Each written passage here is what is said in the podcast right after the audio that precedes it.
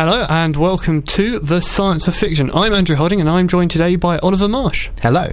Hello. So you were once a physicist. I was. Well, a physics student. I never actually finished that degree for reasons mostly to do with my intellect. But I... You do that anyway, can't you? Yeah. You can't see my face, which is currently contorted, the pain of memory.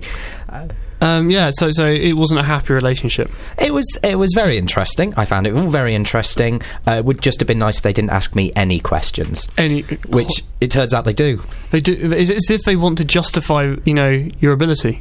Yeah. When you get the degree, that is. Well, yeah, but I kind of felt, I can talk about physics. I can sound like I'm interested. I can look very interested, especially if interested looks like having closed eyelids. But as it turns out, you actually need to be able to do, maths and stuff. Did you ever draw, eyes on your eyelids in a lecture? No, I wish I'd thought of that. I mean, people did get them tattooed to save the issue of having to do it each time, but that just got really weird. That would be different. So, what are you now if you're not a physicist? I'm currently doing a Master's in History, Philosophy and Sociology of Science, Technology and Medicine. To narrow that down slightly, I do Sociology of Science, Sociology of Public Science. What people who aren't scientists believe about science, basically. Turns out it's actually quite a lot. So, what is sociology? Sociology is basically a study of how things like beliefs, good decisions, bad decisions, systems of power come to grow in social groups. So you don't have to do things like philosophy. You don't have to say, well, why is this true? Why is this rational? You just have to say, well, they think it's true and they think it's rational. How did that happen?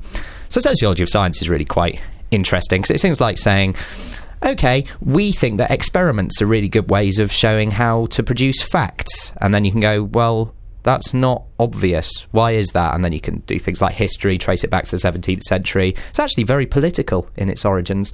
It's all things like that. So you're telling us that the stuff I'm doing in the lab isn't all too bad? It's not all too bad, no, but if the 17th century hadn't happened, you wouldn't be doing it. Oh, well, it would have been difficult. It would have been an odd gap between the 16th and the 17th. Well, yes. Or the 18th. We also did invent counting at some point. Again, that's probably social. Counting, I don't know. What use is counting? That's what so many kids ask. Mm. Well, what we're going to do now is we're going to play a track that you have selected so we can completely blame you for it if it goes wrong. Mm-hmm. I've just realised that someone has removed off the deck the word CD, so this could get interesting, but I'm sure it'll work. First time.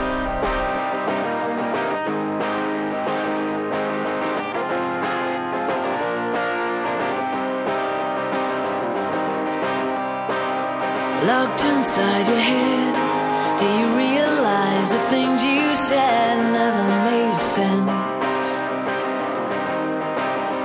We can sit here and laugh, but we don't know the half of it in your defense.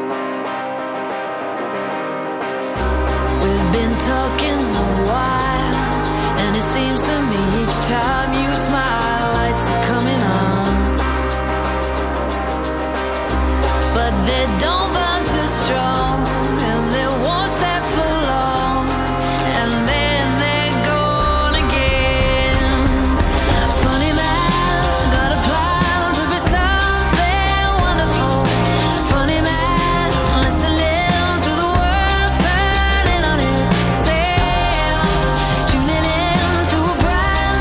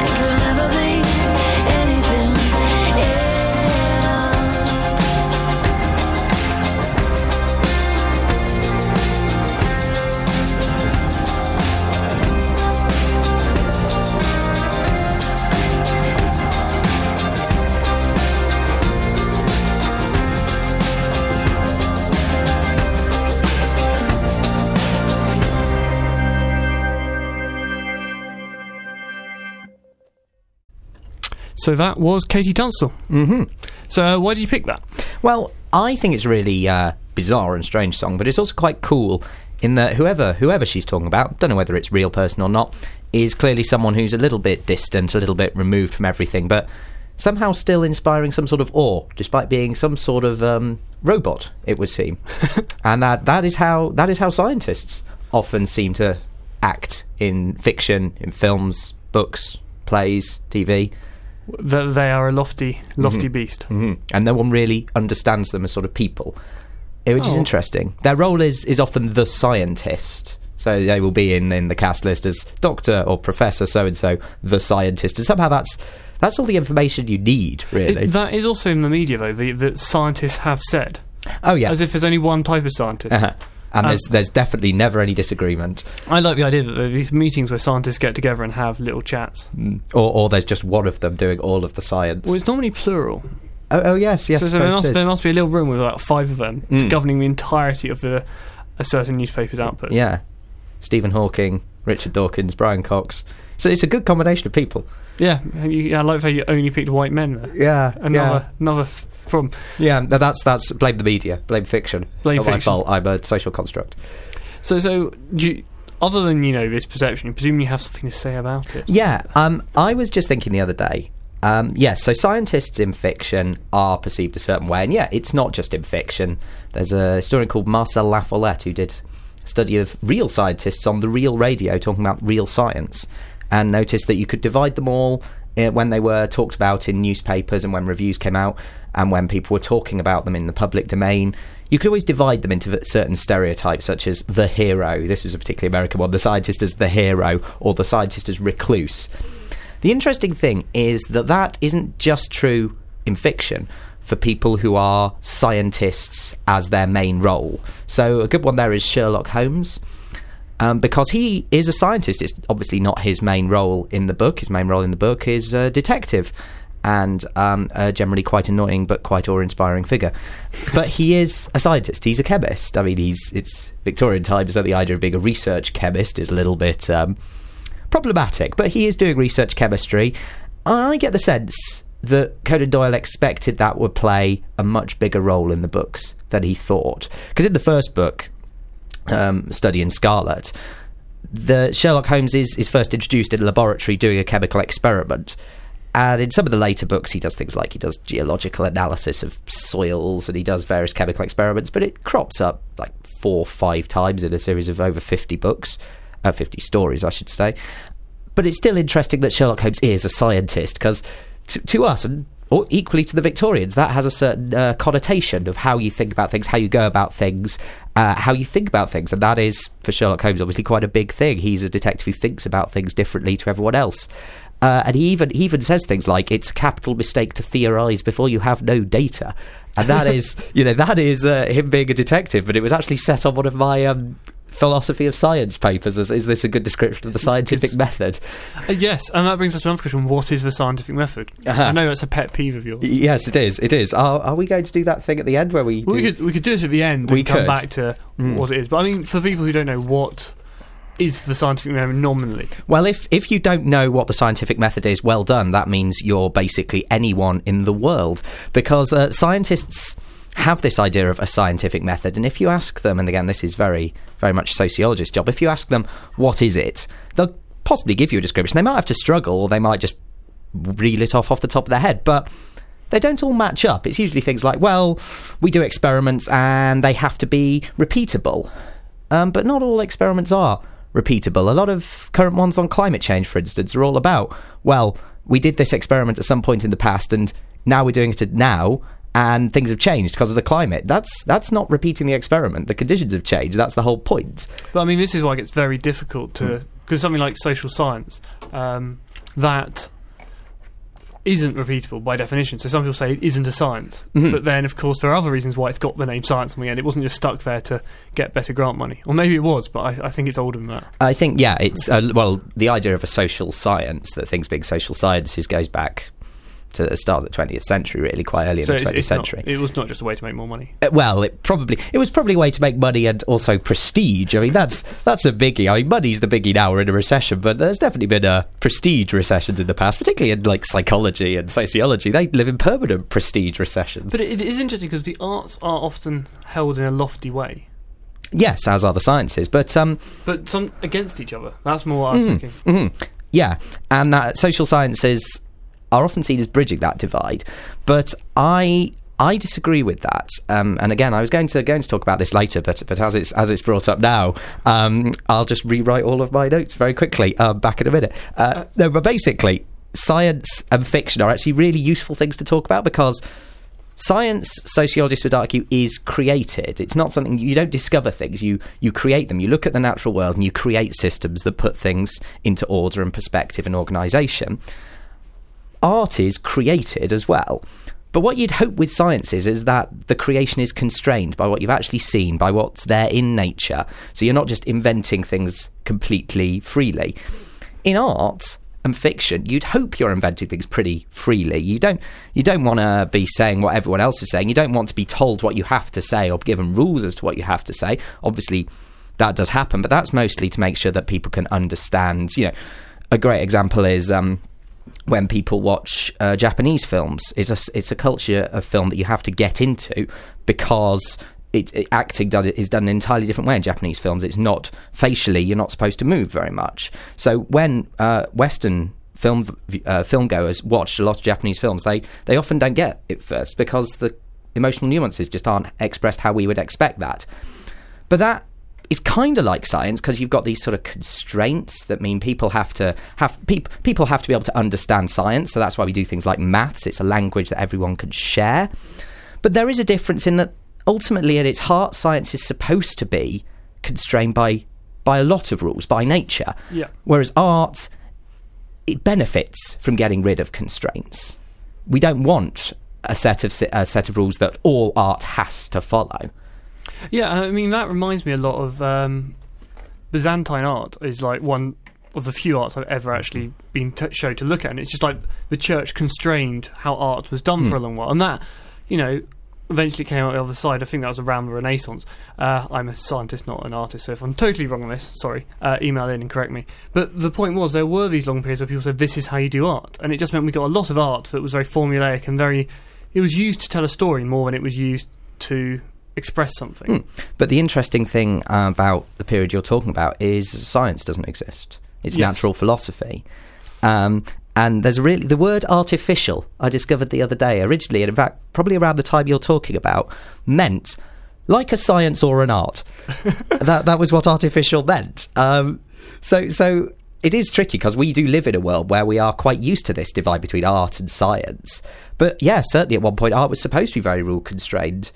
It's just nowadays, I think we value creativity. So for instance, when Anthony Burgess writes A Clockwork Orange and invents an entirely new language, everyone goes, wow, that's great, well done Anthony Burgess. If you invented entirely new maths, you have to have some sort of justification for it besides, well, it's really cool, isn't it? I've invented something new. Oh, I suspect there are mathematicians out there who would say that, though. Yes. I've met ones like that. Mm-hmm. But, I mean, it is an interesting world that you can do this. And I mean, art has got to the point now that some say, here's a pile of bricks, you know, quite a famous art piece, and people go, that's rubbish. But the point is, we accept it can be art. It doesn't mean you have to like it. Mm-hmm. Whereas science, we'd say no, just because one person likes it or thinks it's science doesn't make it science. Yes, and we got people like you making it difficult. Mm-hmm. Right, so I think we'll go on to your next track. It's a god-awful small affair to the girl with the mousy hair, but her mummy is yelling no, and her daddy has told her to go. But her friend is nowhere to be seen. Now she walks through her sunken dream to the seat with the clearest view, and she's hooked to the silver screen. But the film is a sad thing for she's lived it 10 times or more. She could spit in the eyes of fools if they ask her to focus on. Sailors fighting in the dance hall. Oh man,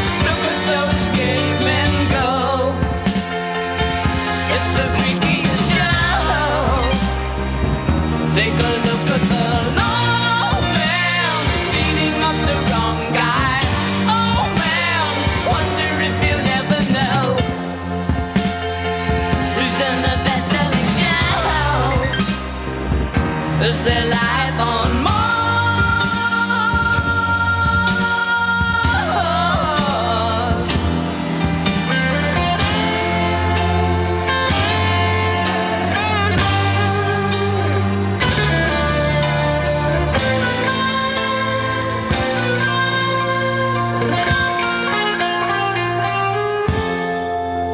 On America's tortured brow, that Mickey Mouse has grown up a cow. And now the workers have struck for fame, 'cause Lennon's on sale again. See the mice in their million hordes, from Ibiza to the Norfolk Broads. Rule Britannia is out of bounds, to my mother, my dog and clown. But the film is a sad thing more, 'cause I wrote it 10 times or more. It's about to be writ again, as I ask you to vote for some sailors fighting in the dance hall. Oh man, look at those cavemen go. It's the freakiest show. Take a look at the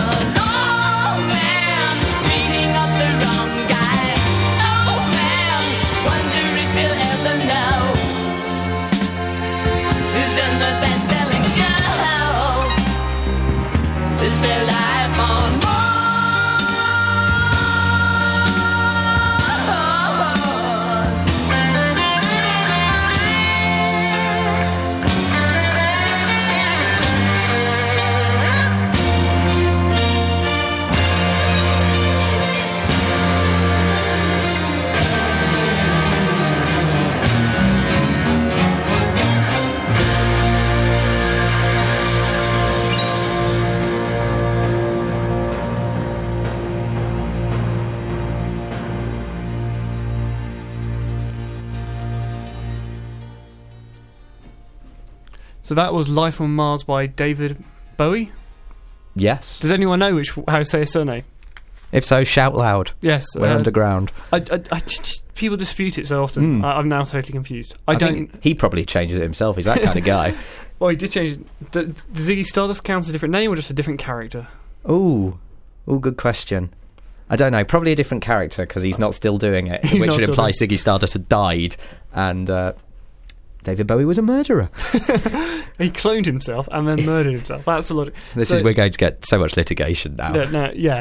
Everything here in this radio show about David Bowie, any previous incarnation of the gentleman may be fictional. Yeah. He has got different coloured eyes, which is quite interesting. That is quite cool. And is a spawn of the devil. Oh.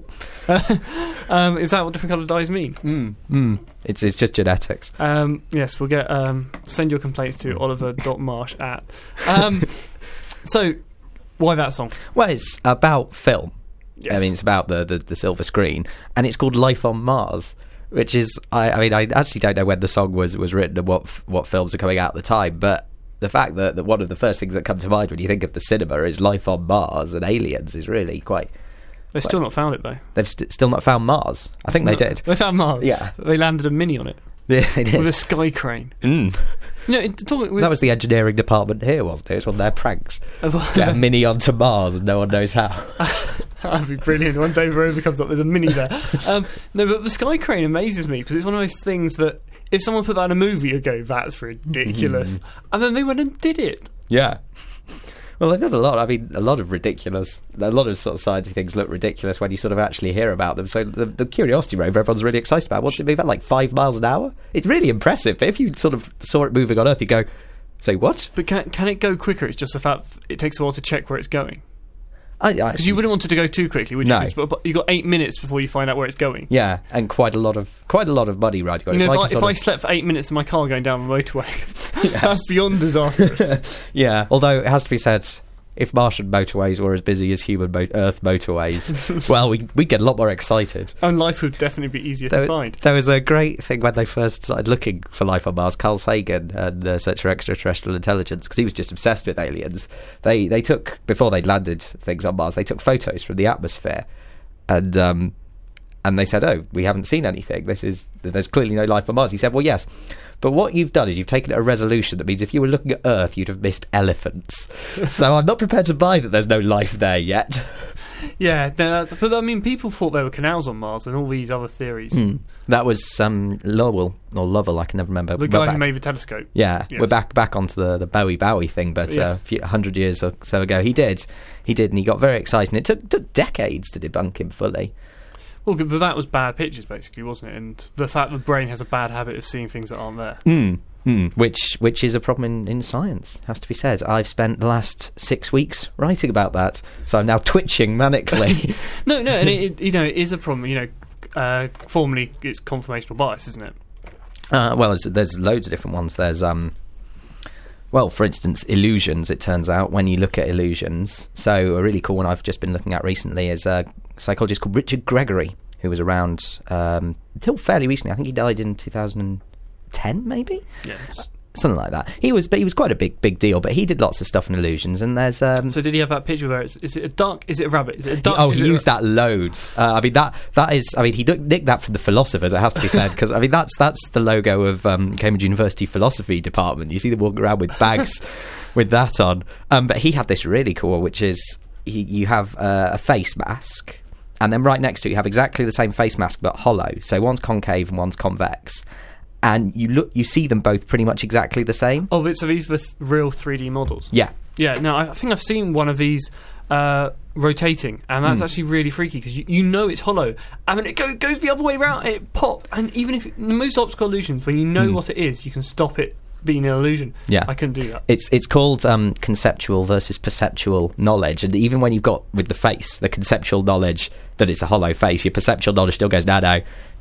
Sorry, other way around. When you've got the perceptual knowledge that it's a hollow face, your conceptual knowledge still goes, no, that's not what a face looks like. A face looks like it sticks out. That's what a face does.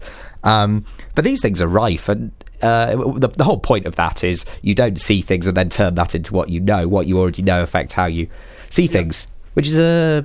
bit of an issue in science. It's a massive issue, which is why you try to make something which is not open to interpretation, which it always is. Yeah, or also why you communicate with lots of different people and you try and get it into a system where you basically teach all the scientists in your group how to see the same way. Because if you've got this prior knowledge of how to see things, then you know when you're looking at, say, a graph, you don't look for the colour. Unless that's what you're supposed to be looking for. You look for the lines, you look at the important things, and you discount all of the details. If you're a geologist, you don't look at all of the things in the rock, because that would be really confusing. You look for the strata, or whatever you're trained to look for. Yeah, we'll let you off, you're not a geologist. No. Not today. No, never know. I managed to get through quite a few other things in my time, so don't rule it out. Do rule it out. But Carl Sagan, mad on science, mad on life on Mars, also quite into aliens in general. Yeah, he was absolutely obsessed from the age of about 6. He spent pretty much his entire life... I mean, he started towards the end of his life going, OK, there might not be aliens, but you could always tell there was this little bit of us that, I really want there to be. And he did...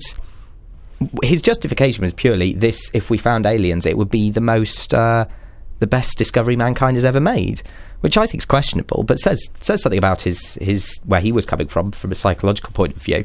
It's also interesting when you go through his life how it changes in sort of tone. So at one point it's just, particularly during the space races, we should explore the universe, we should understand everything about the universe and see all these aliens. We have to know everything, we have to meet everything. And then during the Cold War it starts taking on much more of a tone of, if there are aliens in the universe who are more technologically advanced than us, we know that technological advancement doesn't necessarily kill all the population of a planet. So we might survive this one, but if we don't find any aliens that are more intelligent and more developed than us, well, maybe it's a sort of natural law that all things destroy themselves eventually. Which is just slightly depressing and very terrifying, yeah. But quite possible. Mm. Yeah. Well, Martin Rees, isn't he? And this was about 10 years ago. Wrote a book predicting that we had 50 years left. Oh well. Yeah. Martin Rees, on the other hand, is highly unlikely to live another 40 years, so it's all right for him. It's just this. Are people obsessed? It's like singularity. Robots are going to destroy us. So many ways the world's going to end. But Newton thought the world was going to end in 2012, maybe. Was it that would make it the same as the Mayan calendar? Yeah, it's which is why I'm slightly sceptical, because I think my brain might be doing that illusion thing and putting a date I've already associated. It was in the 2000s. It might be 2100 actually. He was in part of a sect called the millenarians, who believed that the world had a sort of set time limit, and then God was going to come and eat it or something. I'm possibly paraphrasing and just adding in extra detail. Cool. Newton in the world cultage. We should probably try and revive that. It's probably not very difficult. Well, last year just people couldn't work out how to buy another calendar. Yeah. There's no business like show business, like no business I know. Everything about it is appealing, everything the traffic will allow. Nowhere could you get that happy feeling when you are stealing that extra bowl. There's no people like show people. They smile when they are low. Yesterday they told you you would not go far. That night you open and there you are. Next day on your dressing room they've hung a star. Let's go on with our show. The costumes, the scenery, the makeup, the props, the audience that lifts you when you're down, the headaches, the heartaches, the backaches, the flops, the sheriff who escorts you out of town, the opening when your heart beats like a drum, the closing when the customers don't come. Business like show, business like no business I know. You get word before the show has started that your favorite uncle died at dawn. And top of that, your grandma have parted. You're broken hearted, but you go on. There's no people like show, people they smile when they are low. Even with a turkey that you know has foaled, you may be stranded out in the cold, but still you wouldn't change it for a sack of gold. Let's go on with our show. Let's go on with our show.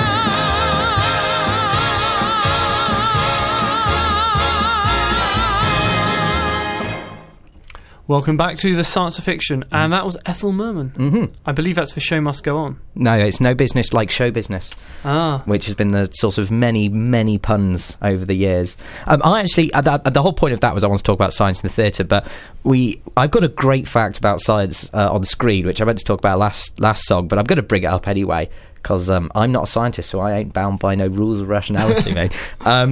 Yeah, I was just looking, I was doing a bit of reading for this show, and I found this great fact that Fritz Lang, who directed Metropolis most famously, also did a film in 1929 called Frau im Mond, which is German for Woman on the Moon. And he had some scientific advisors that he hired specially, and they said, by the way, you know there's no atmosphere on the moon? And he said, well, we're having an atmosphere on our moon. They went, but there's just no atmosphere on the moon. He went, okay, this is a silent film. It's a romance. How are we going to do this if they're all in diving suits? We're having an atmosphere on the moon. So what he did, Fritz Lang, was he actually did a bit of digging in the scientific literature, and he found this theory from 1856 by a guy called Peter Andreas Hansen that said, oh, there might be an atmosphere on the moon. So this theory was, 60 years out of date or more. And then he just said, well, you scientific advisors, you're working with this theory. I want you to calculate if there was an atmosphere on the moon, like Hansen says, how fast would the rocket land? How would it land, etc.? So he created this sort of fake world in which there was an atmosphere on the moon, and then everything followed very logically and mathematically from there. You've also got a warning in a silent movie. How many people are checking the descent rate of the rocket? Well, I mean, in a non-silent film, Deep Impact, the rotation period of the comet in that was a huge, huge issue because they worried people would calculate it, and they had a big fight because the scientists, the scientific advisors said a normal rotation period would be 10 hours, and they did CGI, and they said that's really slow, that just looks really boring, can we change it? So they said, okay, it's normally 10 hours, but it varies. And they said, okay, what's the fastest that a comet ever rotates? They went, 4 hours. They went, okay, that's what we're using. So it's still plausible. Still plausible. But also, I mean, the Fritz Lang thing at the time, like, nowadays, if you did a film where there was no where there was an atmosphere on the moon, you'd just be laughed out of the cinema. Whereas at the time, fair few people knew about it, but it certainly wasn't the sort of thing that people thought, oh, this is ridiculous, I know this. People would be like, is there an atmosphere on the moon? I don't know, I've never really thought about it. Not been there. No, because nowadays everyone has. I have, you have, we are there now. Yes, it's the Cam FM lunar studio. There's actually a delay on the recording, so if anything major has happened on Earth, we don't know about it. We might have no listeners. The Carl Sagan hypothesis might have come true, and we are the only survivors. We're the only survivors from the Cam FM lunar base. I feel we should have a call sign, but we can do it another day. Yeah. So, back to Ethel. And science on the in theatre. In theatre, yeah. Because that is sometimes quite tricky, because you don't have CGI. For science fiction films, CGI of some description, or, well, maybe not CGI, but... Special effects. Special effects of some description are usually pretty prevalent. That's harder to do in plays. I mean, I've never actually seen this. I bet it's been done, but I bet it's normally done in sort of travelling children's theatre, for science children's theatre, which is great. I've seen a couple of those, and I wish there was plenty more of those around. But I've never seen this in a sort of play written by a playwright or in a national theatre where they do experiments on stage, or they take the sort of Royal Institution thing of they have a big chemical thing happening on stage and everyone go, ooh, and that's exciting. Normally, again, it goes back to what I was saying earlier. When science is on stage and when science is in a play, it's usually for the scientists. It's usually for their sort of personality traits and quirks. So Bertolt Brecht wrote Life of Galileo about his battle with the church. And in that, Galileo is, again, probably based on some biographical evidence, he's this very irascible, angry, irate, but also very aloof individual who's talked about and no one can really ever understand him, and he gets this sort of awe-inspiring presence as a result. He's a bit sort of like Hamlet in that respect. Similarly, Tom Stoppard, who's another one of these playwrights who just likes to write on everything and anything, wrote a play called, it's very interesting, if I've never actually seen it and I'm not sure I'd understand it if I did, but it's called Hapgood, and basically he's read some quantum mechanics. Well, not actual quantum mechanics. I don't know. It's Tom Stoppard. He might have done. But he's read something about quantum physics and the double-slit paradox and thought, what's really interesting is this is like spies.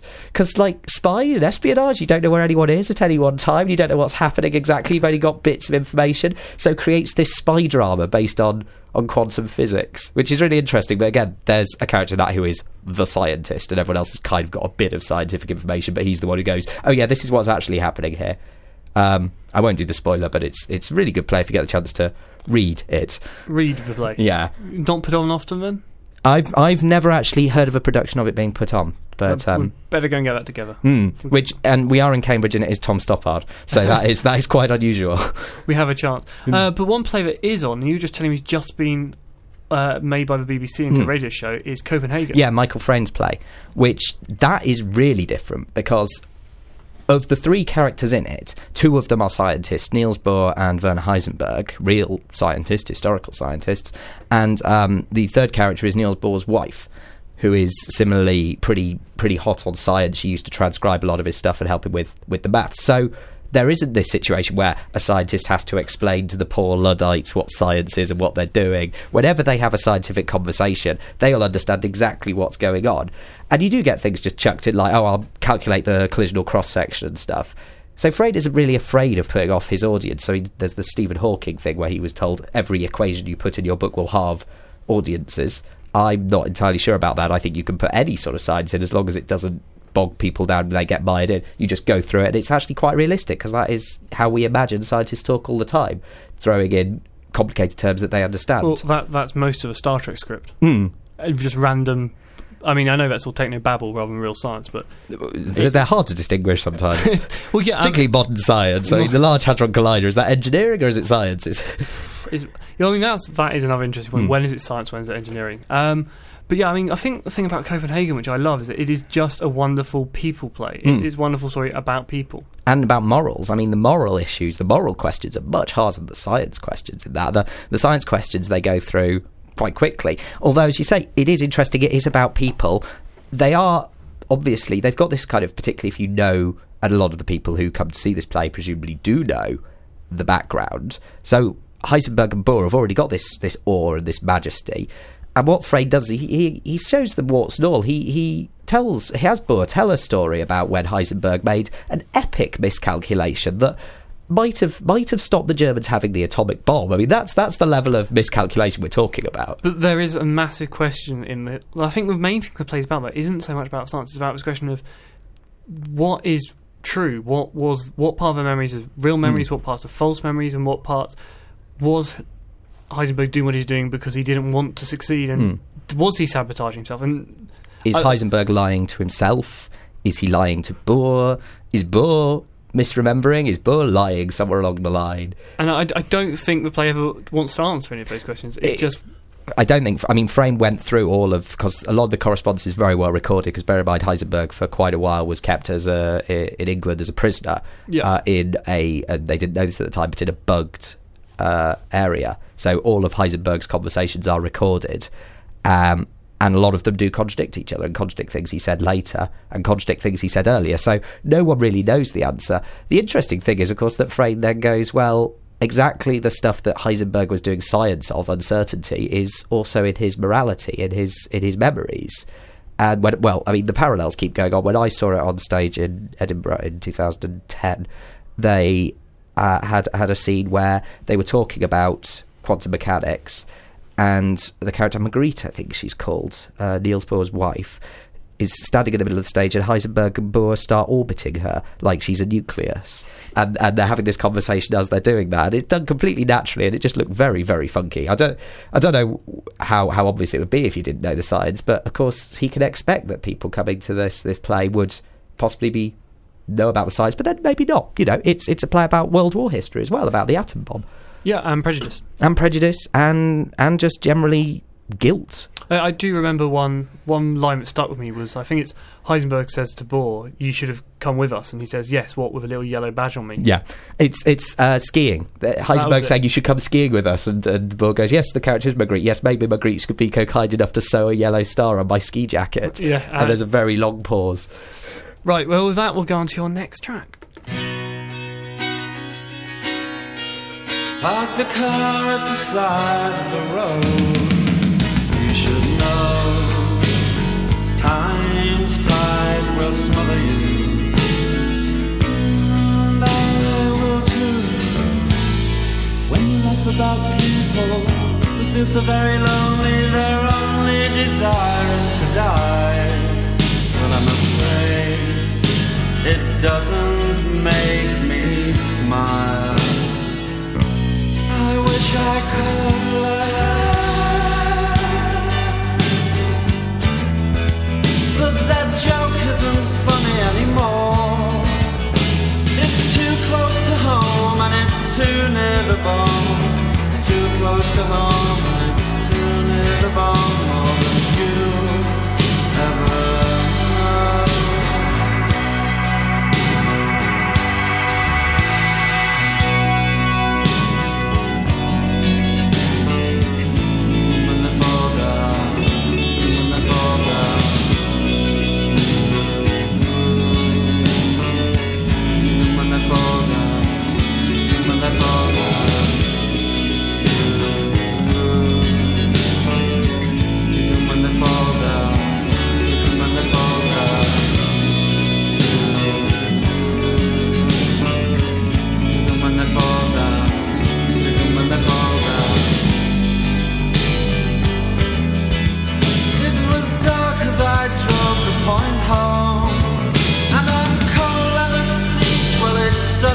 Struck me, I just might die with a smile on my face after all.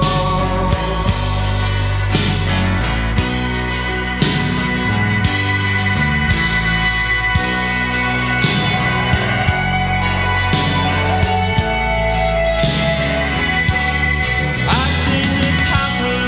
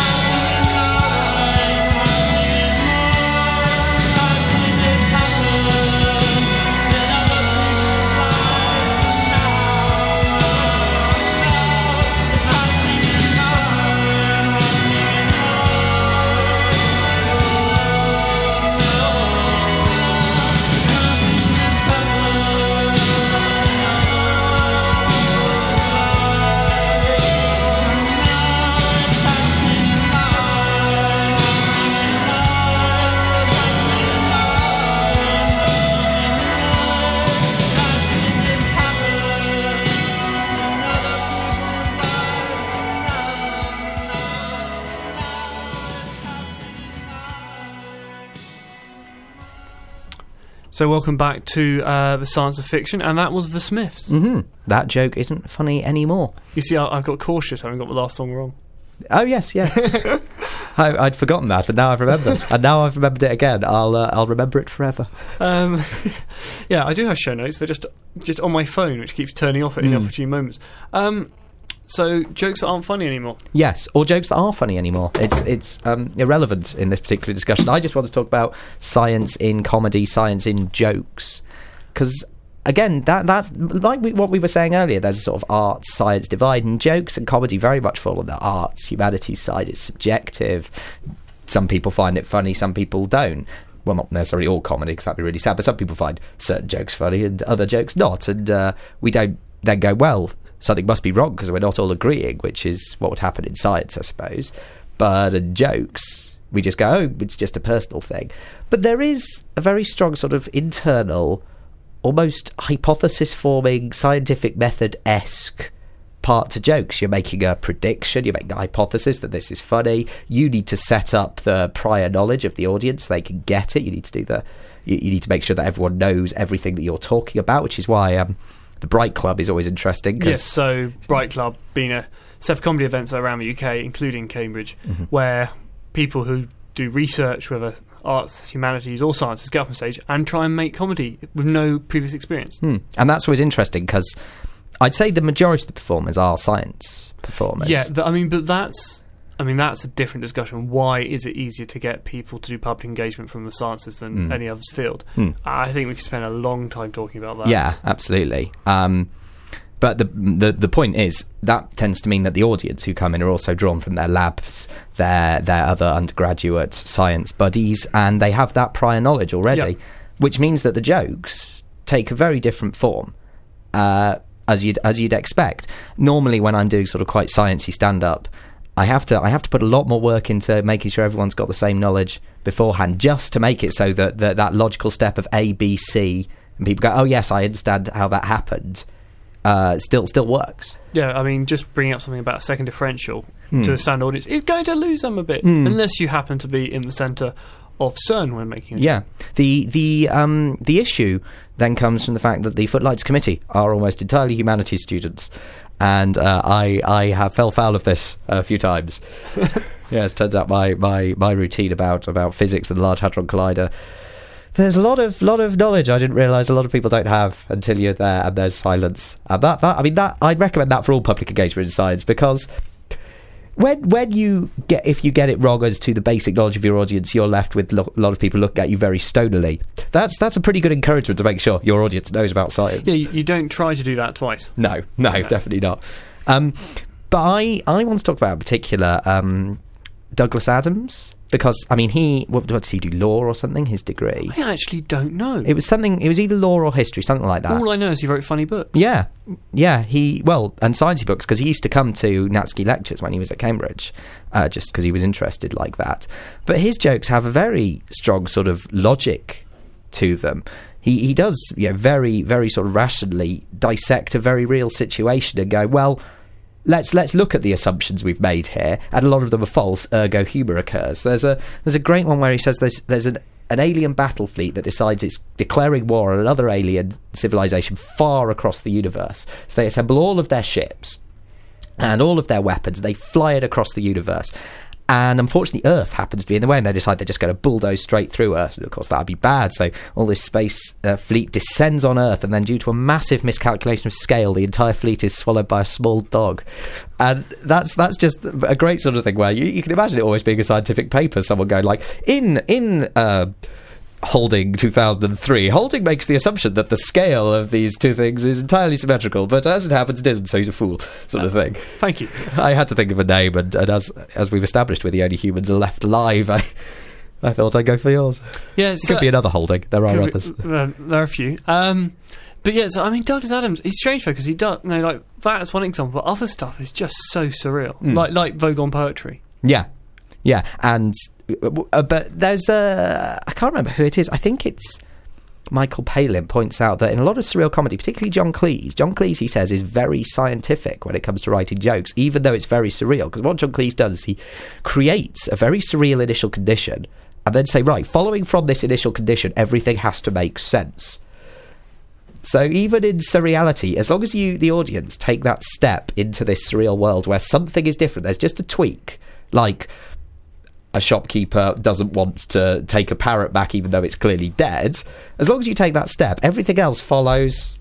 Yeah, and people follow with you, because otherwise, because comedy's all about building this connection with the audience, and if you kept changing random directions all the time, they'll never get what you're saying. Yeah, it's like when you know, really surreal comedy doesn't appeal to a lot of people because they just don't make that.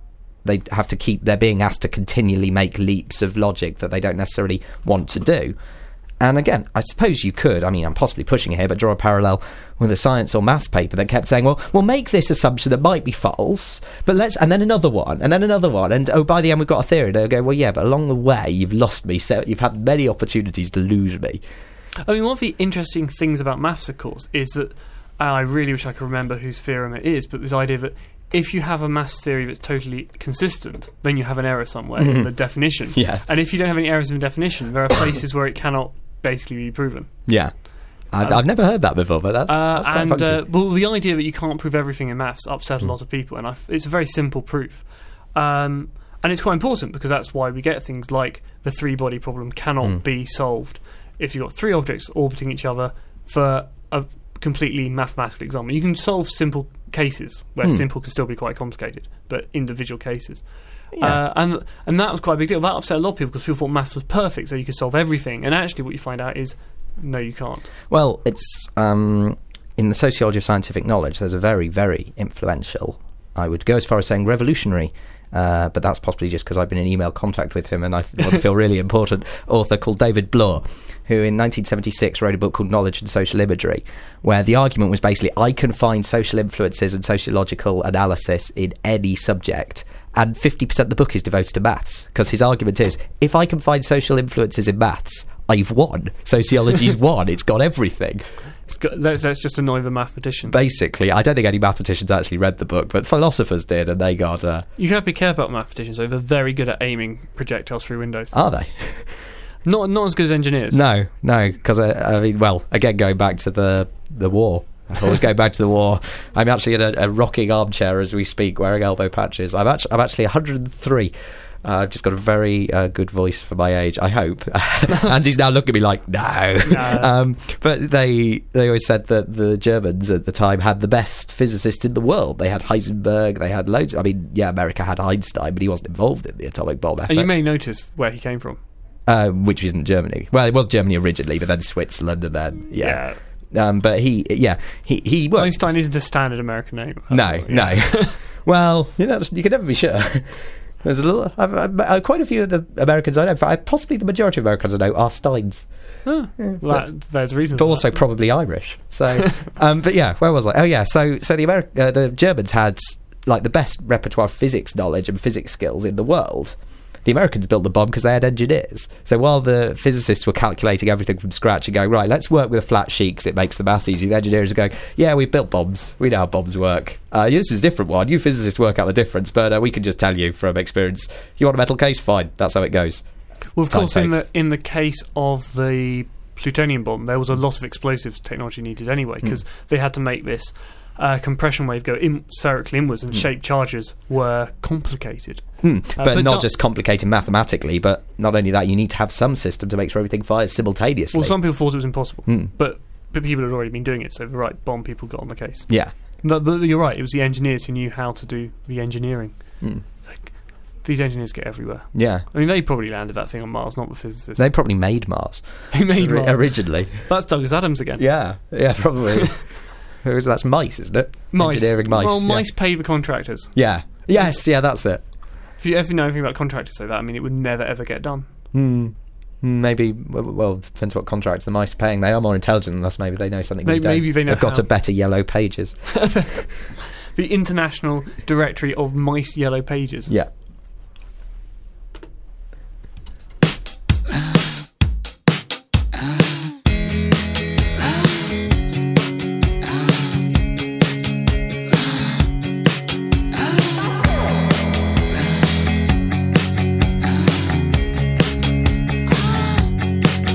There's a million, billion, trillion stars. soul.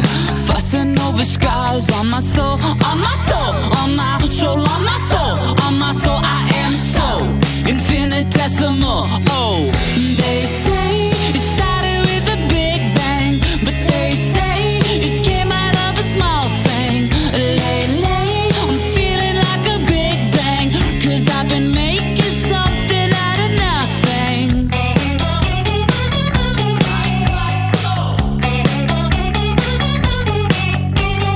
Millions and billions and trillions of stars, but I'm down here low, fussing over skies on my soul, on my soul, on my soul, on my soul, on my soul. I am so infinitesimal. Oh, they say it started with a big bang, but they say it was really just a small thing. Strangely, I'm feeling like a big bang, 'cause I've been making mountains out of concaves. Do you ever really think about the grains? Every little one's got a million things. Every little bit's got a billion bits. And that ain't it. No, that ain't it. And did you know that when you really get close, nothing really touches, bro, just kind of floats. So when you think it might just come to blows, just so you know, it won't, because it can't, bro. Billion, billion, trillion stars, but I'm down here low, fussing over skies on my soul, on my soul, on my soul, on my soul, on my soul. I am so infinitesimal. Oh, they say it started with the big bang, but they say it was really just a small thing. Strangely, I'm feeling like a big bang, 'cause I've been making something out of nothing. Like my soul, just like my soul. You think it's so infinitesimal.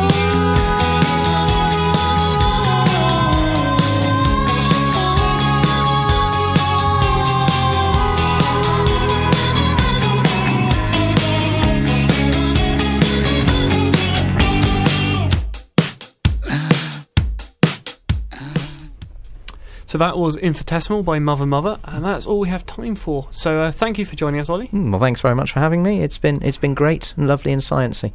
It's always good.